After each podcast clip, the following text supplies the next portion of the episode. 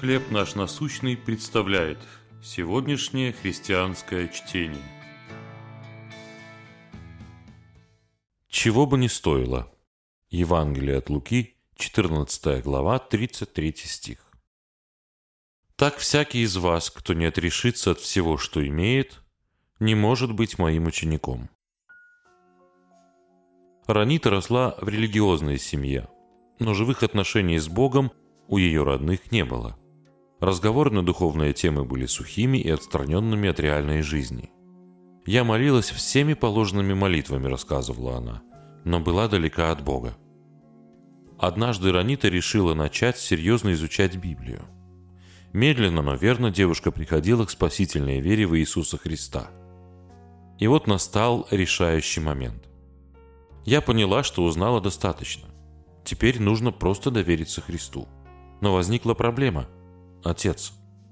Папа ворвался, словно Везувий, вспоминает Ранита. Когда Христос ходил по земле, за ним следовали толпы людей.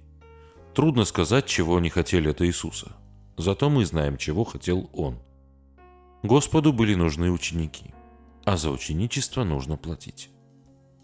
Если кто приходит ко мне и не возненавидит отца своего и матери, и жены, и детей, и братьев, и сестер, и притом и саму жизнь свою, тот не может быть моим учеником», — сказал он.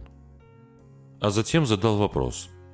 «Кто из вас, желая построить башню, не сядет прежде и не вычислит издержек?» Конечно же, Господь не имел в виду, что нам нужно буквально возненавидеть своих близких. Но этими словами Он показал, как мы должны поставить Его выше всего остального в жизни. «Всякий из вас, кто не отрешится от всего, что имеет, не может быть моим учеником», — сказал он. Ранита любит свою семью, но говорит, я пойду за Христом, чего бы это ни стоило. От чего, возможно, нужно отказаться вам ради своего Господа. Как Христос стал реальным для вас? Чего вам стоило следование за Ним? Небесный Отец – Помоги мне поставить Твоего Сына выше всего, что предлагает этот мир.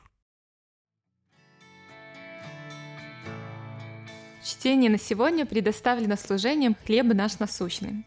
Еще больше материалов вы найдете у нас на сайте, в соцсетях и YouTube.